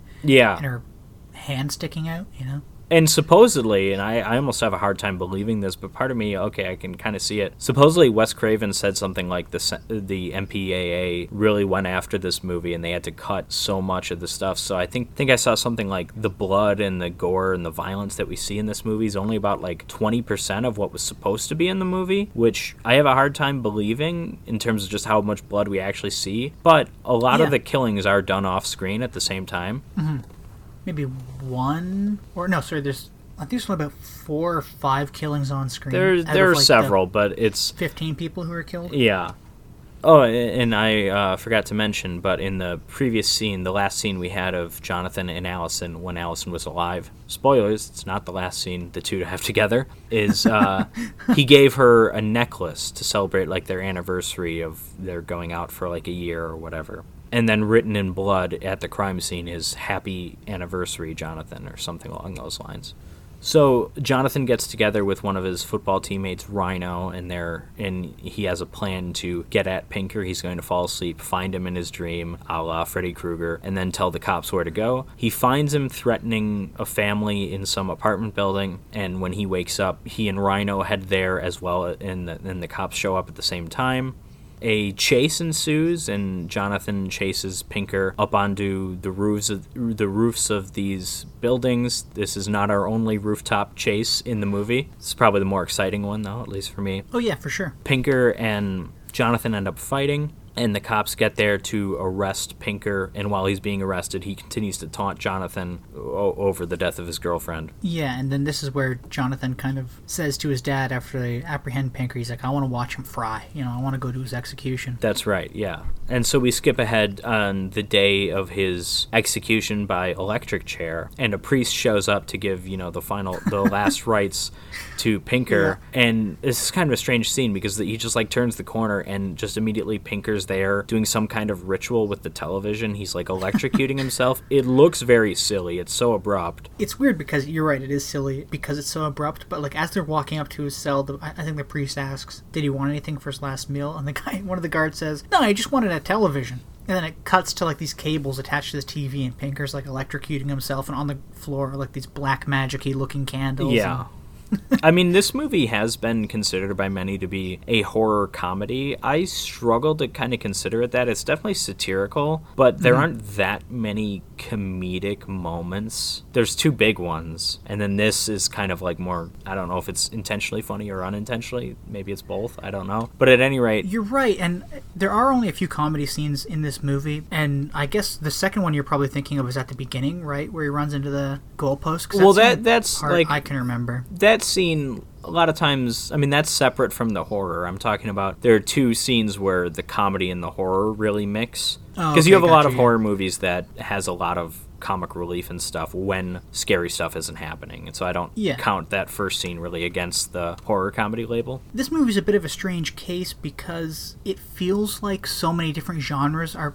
kind of not really shoehorned into this movie, but sometimes it feels that way. Yeah, the movie's messy. I, I though I do like it a lot. It's not too polished. And I don't know how much of that is this movie, at least in the in terms of the violence, was chopped to pieces, you know, so that it could be released as a rated R movie. They might have cut a lot of other stuff that would have made it all more kind of cohesive together. The movie's a bit of a strange duck in that sense. Because some of it really works and some of it doesn't, but I mean, I guess we'll get to the ones that work and and don't, I guess, later on yeah. in the movie. But so far, it, it, feels like a movie that started out as like a college comedy and then swiftly took a took a turn to slasher horror or something. Yeah, and then it becomes satirical towards the end. And I would call this yeah. a slasher movie. And even right after this kind of goofy scene where he electrocutes himself with the television, it almost immediately goes to something terrifying when he when he's knocked on the ground and the two prison guards are like someone needs to give him mouth to mouth. Yes. He leans yeah. in and he like bites off the guy's lip and then he bites off the other guard's like two two of his fingertips. It's horrific. It's really violent and it's looks yeah, amazing too.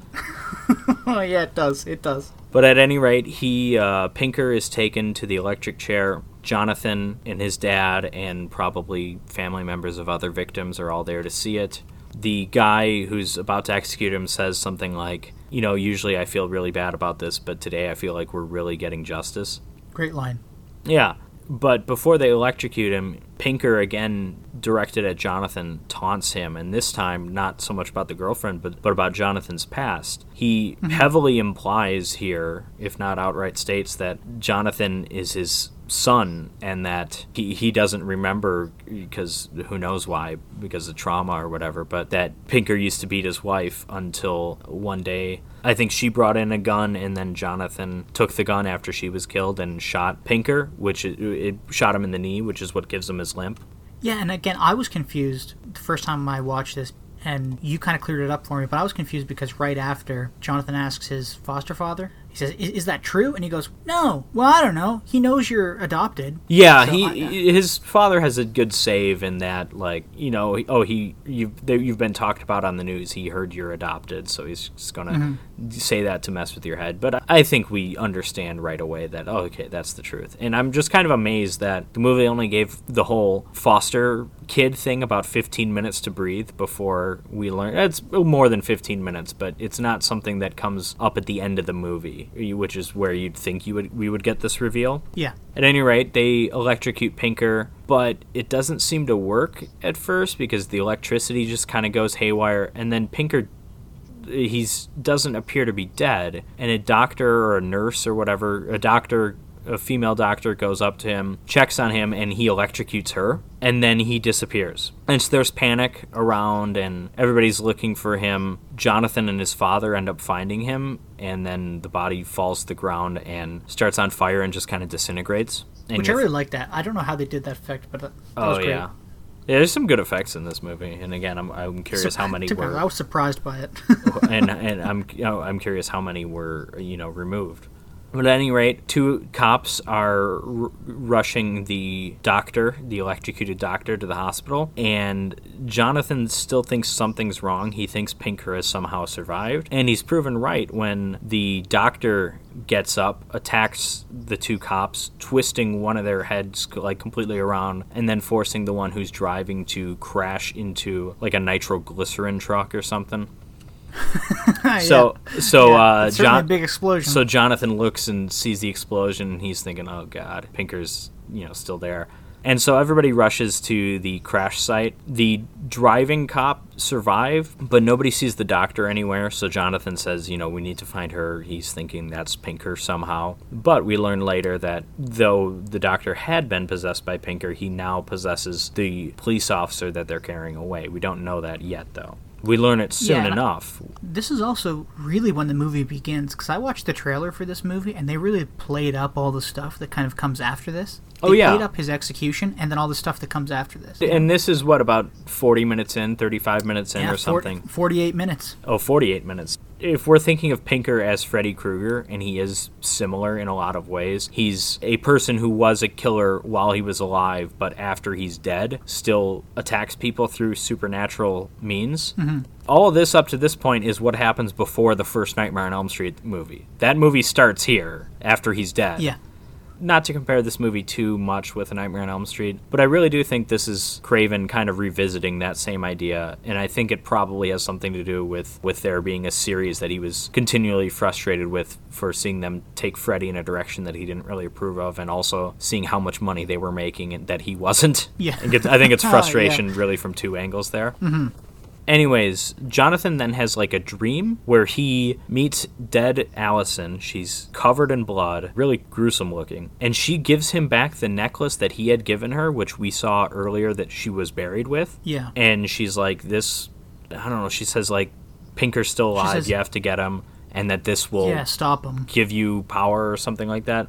Again, we're talking about this movie kind of being a few different genres or being a few different movies mixed in. The necklace stuff, it kind of comes out of nowhere. It doesn't really fit in with what the movie's been up to this point. Yeah, and I want to point out too that this necklace is like a silver heart. It's kind of hitting you over the head with like like the love conquers all kind of motif or theme. Which ties or it into whatever. A Nightmare on Elm Street 2. Coincidentally, because Oh Craven had nothing to do with that movie. Are you saying they're the same movie? No, this movie's less gay. and I'm not saying that as a joke, it's actually true. Anyways, so Jonathan wakes up, he has the necklace, and then there's a cop knocking at his door. It's the same cop that we saw was in the car accident that is possessed by Pinker. And just as he's knocking on the door, Jonathan gets a phone, phone call and a voicemail from his father saying that the cop that they took in is he's disappeared. So Jonathan puts it together that this is really Pinker and there's a chase. He's being shot at. The cop is limping. He's walking with that same limp and that's the tell from now on for when we see yeah, which is who, a little goofy, who's but I, who's I being enjoy it. possessed by Pinker. Yeah, oh, it's fine. It's great when we get to uh, one character in particular, but yeah. yeah, so he's shooting at him, and, and they run through this park where people are like looking like, what's going on? They're not really sure what to make of it. But Jonathan's outrunning the guy, even though he gets shot in the arm. Pinker, as the cop, decides to possess a little girl who had been going around. I think she was on like a bike or a scooter or something, or she's just walking around. yeah, she's on a little bike, Yeah. I think, like a tricycle. so. Pinker goes to possess her, and this is great. We see her limping, and it's great kid acting with the limp. It's great. I mean, she's what? Yeah, she what is she about? job. Eight, seven? Oh yeah, yeah, somewhere around maybe there. seven. But yeah, so and she gets in like this big like construction vehicle, like one of those big like tractor things. And as she gets up in in it and starts it, she's like, Die fucker, I'm gonna get you fucker, or something like that. yeah, it's something along those lines. So it's, great. I mean, little kids swearing in horror movies, you always think of The Exorcist. I like that they did that, but went in a very different direction here, where it is very comedic. It's yeah, and funny. she's like wearing like this cute little pink coat, and she's got these cute little pigtails, you know. Her face is all screwed up like Yeah. Pinker's, you know. She's like she looks angry, you know, and intense. Yeah. I'm gonna get you, fucker. Yeah, it's a fun performance. Anyways, she attacks Jonathan. Jonathan is able to avoid the tractor and he like throws her to the ground. and then this is where the the girl's mother comes in and is like, "What the hell are you doing?" And it's like, "Okay, this scene's definitely going for comedy." And then he remembers what his girlfriend had said, so he throws the necklace on her, and the spirit of Pinker leaves her. We see it leaving her. It's like this kind of staticky television look to it. It's kind of an interesting yeah, it's, effect. it's almost I like actually staticky like it. electricity or something, or like or just static electricity actually. And it leaves her it goes into the mother which i don't understand the point of this because then almost immediately after pinker possesses the mother he then possesses a construction worker who's come to see what the matter was. Anyways the construction worker like right away you see him you, you're thinking like okay this is a cameo or something because the guy's just massive. He's like this bodybuilder type kind of a scary guy. It's huge. and i'm thinking like that's a wwf guy isn't it but no it's alice cooper's guitarist I don't know what he's been eating, but he's massive, honestly. Anyways, once Pinker possesses Alice Cooper's guitarist, he takes his pickaxe, takes the necklace, and flings it with the pickaxe into the lake, which is in the park. And then Jonathan, I guess, gets away. His dad informs him that, like, hey, a bunch of people saw you running from a cop in the park, and it's like you're probably under arrest. So he goes to his his teammate Rhino, and then two other guys. There's a student coach named I don't remember the character's name, but it's Ted Raimi with his goofy glasses, and then his other coach, Pac-Man, is Ted Raimi, and then Oh, I his don't remember. maybe his head coach. What was his name? Oh, Cooper. His coach's name is Cooper. Cooper and Pac-Man. And so he has a plan to get the necklace back. He apparently has a diving suit in his home. Don't ask questions. and uh, and he has Pac-Man and Cooper go and get the diving suit to bring them to him and Rhino in the park. But when they don't arrive, he has to go back to his own home. He had been avoiding it for fear of being arrested. And he finds that Cooper's possessed by Pinker and Pac-Man is dead Yeah, and then so. Cooper starts Cooper starts attacking him and this is when Ghost Allison shows up, not in the dream this time. This is a tangible ghost, I guess. She shows up and she and Jonathan try to get Cooper to fight back against Pinker, which he does successfully, but only insofar as he kills himself. Yeah. Which does not kill Pinker as we see Pinker escape into an outlet. He plugs himself in. His two fingers kind of form prongs for an outlet. So that's that's pretty neat. Well, I, I like that, but again, this is kind of going. There's no like rhyme or reason to how any of this works because, as you said, like We'll Allison's get to that okay, for yeah, sure. yeah.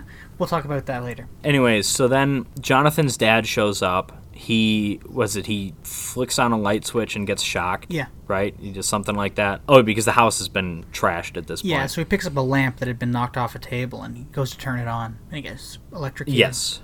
And then he starts limping, and we realize, okay, he's possessed. So he's arresting Jonathan, and he's ready to take him in. And that's when Rhino shows up to help him escape. Mm-hmm. And Jonathan takes off running. The cops grab Rhino to hold him, and then Jonathan's dad goes after him. He's chasing him with his limp into kind of the city, and again onto rooftops, and eventually onto like a broadcast tower Yeah.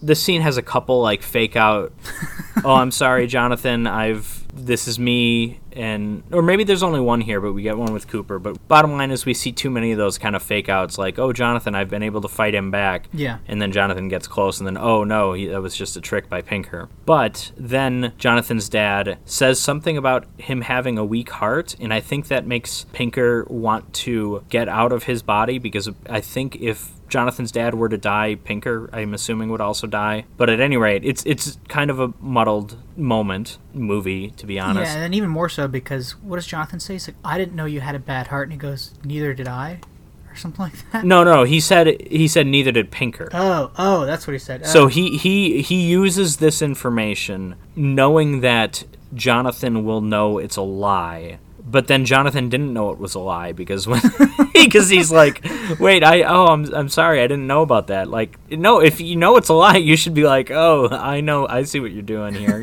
Yeah. But anyways, at any rate, Pinker crawls out of his body and into the television satellite, so is in theory broadcast throughout the entire town, country, state, who knows. yeah, Cooper's and Pac Man's deaths are officially labeled as suicides, but Jonathan and Rhino meet with their other teammates and say, Guys, this wasn't the case. I need you all to do something. He tasks them with breaking into the power plant and cutting power at exactly midnight. Mm-hmm. And we don't really know much else of the plan. Jonathan does contact some like wannabe television news anchor and says like here I've got this story for you. I'll bring you the killer 5 minutes to midnight. Just keep the camera rolling and you'll get a you know an anchor position anywhere you want basically. yeah. But that's kind of all we know so far. And then probably the most confusing scene of the movie is Jonathan falls asleep. In his dream, he's back at the lake getting the necklace. But it is his dream. We don't actually see him fall asleep. I think we watch him wake up, and we realized that it was a dream. Because I genuinely thought he was back Okay. at the lake, and I was like, what's, what's going on? Yeah, because he's back at the lake and then all these ghosts show up. It's It's like the 36 it's not just killed. Allison this time. It's Pac-Man. It's Cooper. It's his foster mother and sister. Yeah. and they're all telling him like go get him or whatever you know kind of little words of encouragement and while this is happening while he sleeps in bed pinker crawls out of the television again with that same kind of staticky effect and he looks around for places to go anyways then jonathan wakes up and he goes and sits on his chair his electric Massage chair. vibrating massage chair and then the chair attacks him and this is pretty cool pinker liked it a comes out of the chair I like it's it's it's great I like the uh, leather ripping, and you could see his eyes. that was Oh yeah. Oh, the eyes. The eyes were a bit silly, but I. I mean, I liked the, these effects overall. It was fun. So the two of them fight, and Pinker jumps into the television. Jonathan then follows. So they're both basically being broadcast on television channels, but they're also fighting. And this is where the movie officially goes off the rails. I mean, we had already kind of been dangerously close to that. And I here's the thing: I don't mean this is a bad thing. And this might be the most enjoyable scene of the movie Oh yeah, absolutely. but it is completely off the rails. This is when the two are fighting. There's like a hard rock song playing. They go appear in so many different things on television. They're it's kind of a chase, kind of a fight. They're in a boxing ring, you know, during a boxing match. They're in some old black and white movie. They're in Frankenstein, Yeah. the Boris Karloff movie featured in our last episode. And then eventually they're fighting on set of the news broadcast that's talking about Pinker, mm-hmm. which is really fun. They're like fighting on the desk and then they kind of like slip away and the news anchor's like, "Did you did you guys get that?" and then they jump out of a TV into the home of like some kind of there's some fat family who's like looking for the remote because Jonathan grabs the remote. The this all scene, like I mean, again, and like, like sausages and stuff. yeah, like the scene with the little girl. this is very clearly a comedy scene, and I think this part, this part with the family, is the weakest comedy in this scene. But overall, I think the scene's very enjoyable. Yeah, I mean like this. But yeah, this scene's just a little weird. Uh, this part of it. yeah, But Jonathan grabs the the television remote Yeah. at any rate, right? yeah, right out of the woman's hand, and that's when she goes, "I've heard about audience participation, but this is crazy" or something. Yeah, it's, it's a laugh track line, and it's yeah, it's not very good. But anyways, they slip back into the television, continue fighting. They end up coming out in the bedroom of I think Jonathan's sister, which is where Pinker killed the mother and sister. Mm-hmm. They're there fighting, and this is when. Oh, and then the, the wannabe news anchor is filming this, but then when he's like, "Oh my God, it's really Pinker. We should go. Like we could die." Yeah, they just leave They the but they leave the camera running. Yeah. So this fight continues, and this, at this point, the scene's kind of calming down a bit because I think the rock music has stopped, and we, we get score here. Mm-hmm.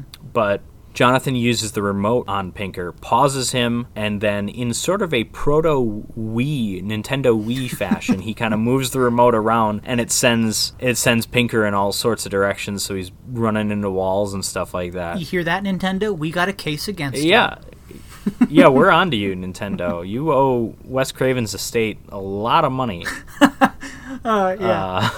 Because Wes Craven, of course, passed away a few years ago. I suppose no more fun time to bring that up than now, you know. no, exactly. Not as recent, not as fresh as Sean Connery, but painful nonetheless. I think he was a fantastic filmmaker. He was fantastic for the genre of horror as a whole. yeah, I totally agree. But anyways, so with Pinker paused, and though Pinker's paused, he can't move. He can still like talk and stuff. Jonathan is like, "Okay, my friends are cutting the power in five minutes, so you're going to be stuck here forever when that happens." And I don't know why he knows that, but whatever. Especially because he's been in and out of television Yeah. airwaves at this point. Wouldn't maybe that would kill him too? But uh, none of this really makes sense, and it's not important. But then Pinker's like, "Wait a second, your watch is broken or something," and then the and then Rhino and the gang do cut the power, and that gives Pinker his freedom of movement back. So the fight continues.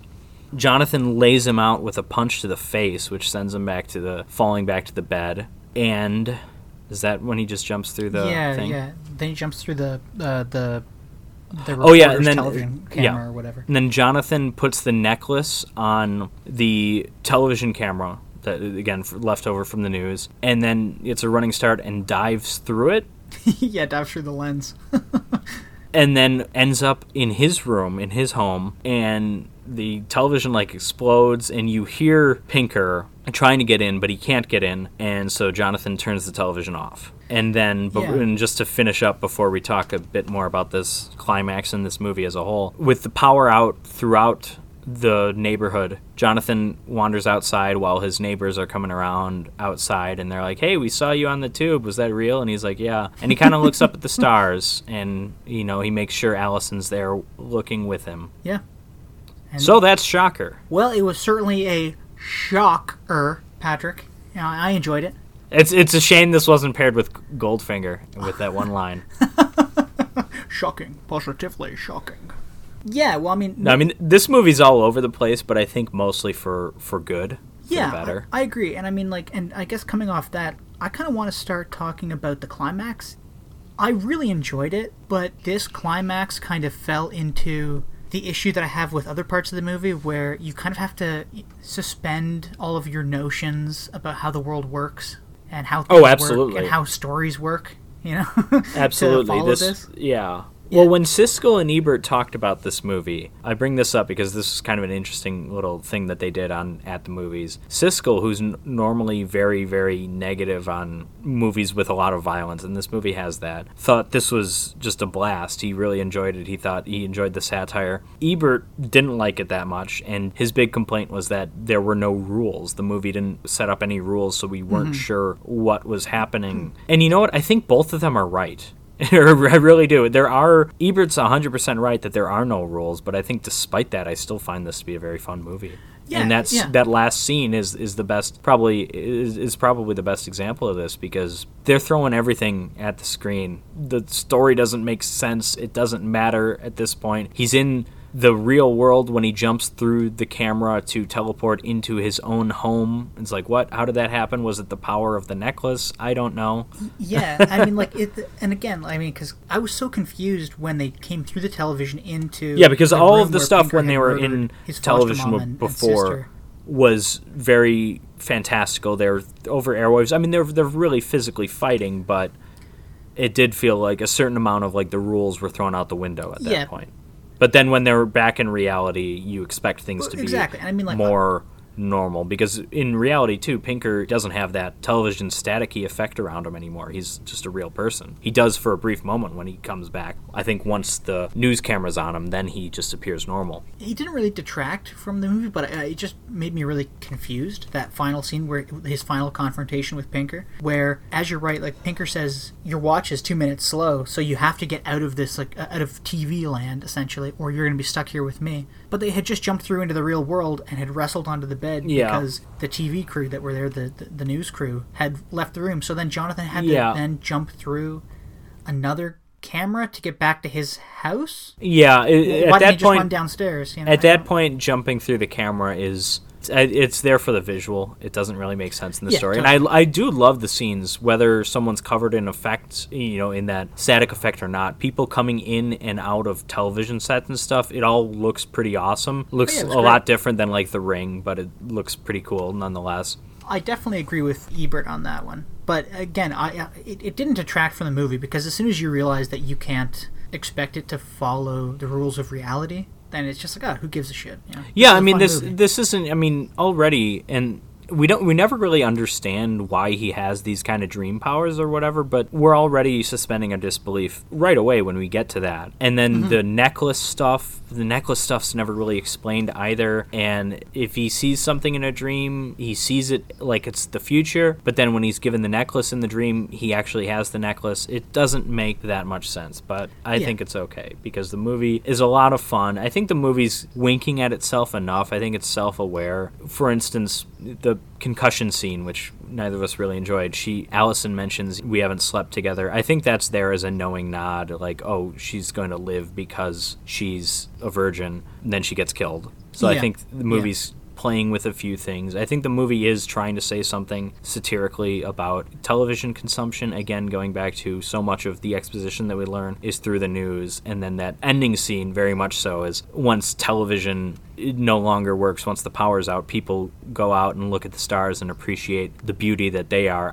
Again, I think that's kind of a tongue in cheek thing because I don't Yeah. think Wes Craven truly believes that all of that. I mean, he is a filmmaker, so it would be pretty hypocritical if he did believe it. But yeah, I think I think maybe he's just jealous of the Freddy's Nightmares, the Nightmare on Elm Street, the series television show going on at the time from like '88 to '89. He's jealous of that money, so he's gonna bash on all television. I mean, was Shocker in theaters or t- was it like straight to television? Oh yeah, yeah. This is, I mean, this is way too violent to be straight to anything other than like HBO, especially at the time. But yeah, this was released in theaters. I don't think it did well. I think it might have made its money back, but it wasn't a big hit because I think this this is probably a movie that whether Craven anticipated it having a sequel or not. This was the late '80s when so many horror movies were sequels and everything. It, had this done really well, it, w- it absolutely would have had a sequel, whether Craven was involved or not. I mean, we we got a we got a second Swamp Thing movie the same year, so they were putting sequels on any shit, you know? Yeah, I mean, it, it was all kind of what like slasher and, and teens. Yeah. I actually I'll bring this up because I I don't think this movie falls victim to this, but late 80s slasher movies tended to be a lot more sanitized than earlier 80s. You get a lot more people surviving hmm. the movies than you did. In Jason Takes Manhattan, both the main girl and the boyfriend survive. Spoiler. And uh, I think in one of the Nightmare on Elm Street sequels from the late '80s, like only like three people die or something like that. There was also because the MPAA had cracked down, there was a lot more violence that was cut. So those movies tended to be a lot tamer than the early 80s when people were able to get away with a lot more. And I think mm-hmm. this movie, to be fair, apparently a lot of it was cut. It still gets away with quite a bit. It is a very, very bloody movie. Again, there's not that much on screen violence. What we do get is pretty great, though. I mentioned that throat slit is, is remarkable. And you know, and all the stuff with Allison covered in blood is great. Oh, yeah. The cops being killed at the beginning, that was great. And I also really like when Pac Man's body fell out of the closet, just covered in blood. To kind of move on to just the movie as a whole, I think I enjoyed it. And I only say I think I enjoyed it because maybe I need to watch it like a third time. I didn't like how the movie really started 48 minutes in. Oh, I see. You you wanted more supernatural. You wanted him to be a supernatural killer Yeah. from the beginning. I see. I think that's fair. I would have liked maybe to see the the I mean to hear news reports and stuff of the killer. Pretty much the way the movie opened, I, I really enjoyed you hear Baxter on the killer, what's going on, how many people how many people he's killed, which I think at the beginning it was like 30 or something. Yeah, I don't remember the number. It's a lot, and he kills more people that in the middle of the movie after he comes back as Yeah, a yeah. television ghost that we don't really see. Again, we hear about through the news reports. I would have been fine if if it could have worked out where he somehow met Jonathan and he killed Jonathan's girlfriend Allison and he was electrocuted. If that happened in like the first 20 minutes and then the rest was Pinker being this supernatural electric ghost. I Maybe have another. enjoyed the s- movie a You could more. probably add another set piece in there, in some kind Yeah. of Pinker possessing someone kind of thing.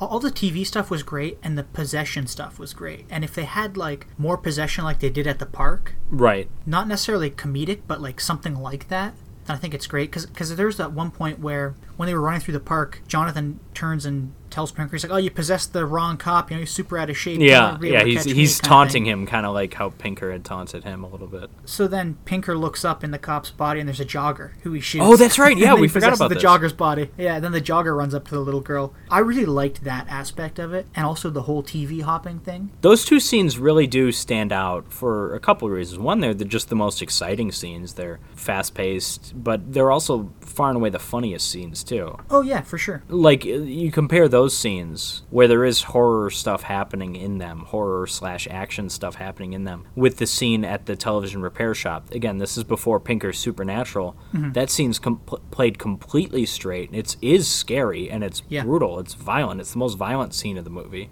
And so there there is a disconnect between pre-television Pinker and post-television Pinker. I guess the movie has a bit of a different tone, even though we had that opening scene that's kind of, or the scene where we meet Jonathan's kind of comedic. It's the movie does become more of a comedy once Pinker's a television ghost. I suppose. It's kind of comedic too, in the sense that everybody he possesses has that exaggerated limp, which I liked. I thought that was Yeah, that was the best with the girl. Oh, too. Oh yeah, it was fantastic, and she did that so well, like dragging her foot through this gravel. I just love Yeah. it. I don't know if we mentioned Pinker is played by what's his name, Mitch Pileggi. Mitch Pileggi. I don't know. He was Yeah, we didn't mention his name. He, he- I, th- I think it's a fun performance. He's, yes, yeah, I mean, he's fun. Like he's, I wouldn't say he's funny per se, but he's not. He's a little goofy. He's not all that serious, but at the same time, he is pretty scary too. he is. Yeah, at the beginning, he's more scary than goofy, and you know, as as we've pointed out already, by the end, Yeah, he gets some one-liners later on. Yeah, like uh, what was it when he was about to be electrocuted, and he's like, "No more Mister Nice Guy." I didn't necessarily enjoy all of the comedy, but I appreciated all of the attempts at comedy throughout the movie. I guess. The shame is you you cannot top the all-time television horror movie kill pun, which is Freddy Krueger saying "Welcome to prime time, Yeah, bitch," yeah. before he smashes a woman's face into a television from Nightmare on Elm Street Three. You can't top that, unfortunately, because that's a great moment, and th- this movie almost seems like a an hour and fifty minute, hour and forty minute version of that scene. Because it's got that same kind of horror slash goofy tone, and it involves a television, obviously, and a dream killer Yeah. kind of. Killer's not really associated with dreams, but dreams are still involved. So, Jim, final thoughts on Shocker? Uh, I thought it was a fun movie. I thought it was a really great movie to watch, and it's like one of those movies you can put on and watch with friends when you're all having a drink. If you have any. Yeah, exactly. I mean, I don't have any, so I'll never do that. Yeah, I mean, I, I really enjoyed it. Uh, I don't know. I kind of don't like that it starts essentially halfway through the movie. I don't mind the whole like suspension of all your of all like real world things. But other than that, I mean, yeah, it was fine. It was a good movie. I enjoyed it a lot. I'm glad you picked it. All I did was put it on a list. We picked it by random, but yes. Well, thank you, random at. Thank you, Google Random Number Generator. so that's Shocker. Now we've reached the time of the podcast where we discuss how these movies stack up as a drive in double feature. Yeah, well, I mean, I have some opinions, but I think I'm gonna let you go first. Okay. Well, let's start with the obvious. Shocker is a good second feature. Mm-hmm. It's clearly the second feature. It's though it was released by, if not a major studio, there was actual money behind it. I mean, it's a decent looking movie. It's not some cheapo thing. It's pretty violent. It's got a lot of humor, and I think those are some of the things that I'm looking for in my second feature, which I'm not going to be taking as seriously as the first one of the night. Yeah, I I totally agree. I mean, Doctor No has to go first if this was to play at a at a drive-in because it is this more serious Absolutely. movie. With it. Kind of. Yeah, yeah. I mean, it has that tongue-in-cheek element, but that's but it's also like 1962 tongue-in-cheek. It's very different. Exactly. from- I think most I think most of the goofiness, especially at the end, is unintentional, and it's just because the f- movie's dated. yeah, exactly. Because the genre has changed so much, the action spy genre has changed. Yeah, but I mean, I totally agree with you. Shocker comes second, and yeah, I mean, Shocker's definitely a movie to end a night with. I mean, you get that kick-ass theme song in the opening, which is great. Which this is a rare pairing. I'm. Sh- I mean, this is the first Bond movie we've done. I'm sure going forward, this will be a rare pairing where a James Bond movie is matched up with another movie, and the other movie has the better title song. Yeah, yeah. that that's going to be unheard of moving forward in the series, I'm sure. Yeah, I think the where this maybe doesn't function that great as a double feature is I don't think Doctor No is a strong entry. Mm-hmm. I not not to say it's a bad movie. Again, we've discussed that. It's it's a fine movie. It's got some issues, but it is pretty dry and it's dull for a movie that you're looking for in in in, in a drive-in setting. Yeah, and I mean, like, I could just imagine myself being a little bored sitting there in my car for a, like a two-hour movie. Yeah, it's a little heavy on plot, and then when you actually get down to it, there isn't that much plot either. You're just kind of left going, "Why?" you know, Doctor No, more like Doctor Why. Come on, you know. So, uh, but how how did these movies stack up together specifically? well, together specifically, I mean, I don't, I don't know. They were just so completely different. I just don't think they work well. I think the you know the first movie. Doctor No, certainly with as slow as it is, it leaves you wanting something more fast paced for the second one, and that is what we get. But at the same time, I don't feel these movies are truly complementary. I think we're of like mind here. One question though would be if Shocker, I mean, because Shocker has to go second, what would you put in front of Shocker for like an ideal drive-in experience? I guess. Oh yeah, I think I think probably a lot of horror movies would work. Maybe pick one that's a bit more serious, less satirical than this, but I don't think it has to be The Exorcist. I think it can be something a little goofier than that. No, now do you You think know, something in- like, Hush, like The could work? Omen, or maybe Hush. Yeah, that might work. I mean, I was just thinking about movies we've done. That would work well because Hush is again an emotional roller coaster. You want some comic relief, Mm-hmm. you want some levity after that, and that's what Shocker gives you. Even though we do get plenty of violence and murder still. Jim, which of the two did you prefer? You know, to be honest, Patrick, I uh, I hate to say it uh, because I'm such a huge James Bond fan. Uh, I love James Bond with every fiber of my being, and especially Sean Connery. Rest Uh, in But I'm gonna have to go with yeah, rest in peace, sir. But uh, I'm gonna have to go with Shocker. Shocker was definitely more enjoyable. I don't know if I enjoyed watching it more, but I could see myself watching it again almost. You're right more after, likely I to guess, revisit it. You're more likely Yes, to yeah. revisit it in the near future. I see. Yeah. I mean, Yeah. it's no killer workout, but uh, No, it's that's yeah. You shouldn't feel shame for picking any movie over Doctor No after you picked picked Killer Workout over the, one of the best movies, the last best horror movies the last five years. No, it's so good. All But that anyways-. We're definitely of, of like mind on Doctor No, and I've been probably even more negative than you on it, even though I recognize its positive qualities as well. This isn't James Bond's best outing mm-hmm. for a lot of reasons.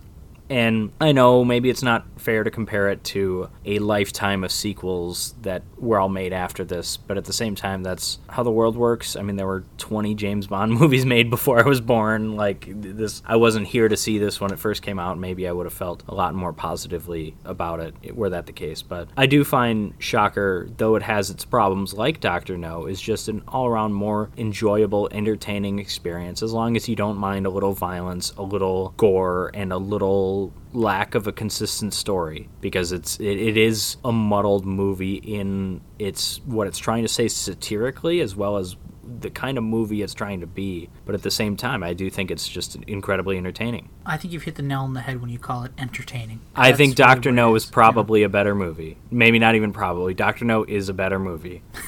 but Shocker, I agree with you. It's one I'm more likely to revisit. It's one that I saw for the first time relatively recently. And when we selected these two movies at random, I was far and away looking more forward to seeing Shocker than I was to seeing Doctor No. I think you can even hear hear that in the in the end of the last episode when we announced uh, what movies we were doing. And speaking of which, Yeah, what do we got coming up next? Revenge of the Drive-In will return with Friday the 13th, the original American classic, and Strange Brew, the Canadian classic. Woohoo! My country versus yours. Take that. Yeah, well, it's New Jersey. It doesn't really count. It'd be like if this were a Quebec movie or Oh, something. no. It's like, ah, you can divorce yourself from that still. Yeah, that's not that's not really Canada. Anyways, please join us next time for Friday the 13th and Strange Brew. Yeah, and go out and watch uh, Doctor No and Shocker too. Remember to follow us on Twitter for any updates at Drive-In Podcast, no underscores, hyphens, or spaces. And until next time, I'm Patrick. And I'm Jim. Thanks for joining us.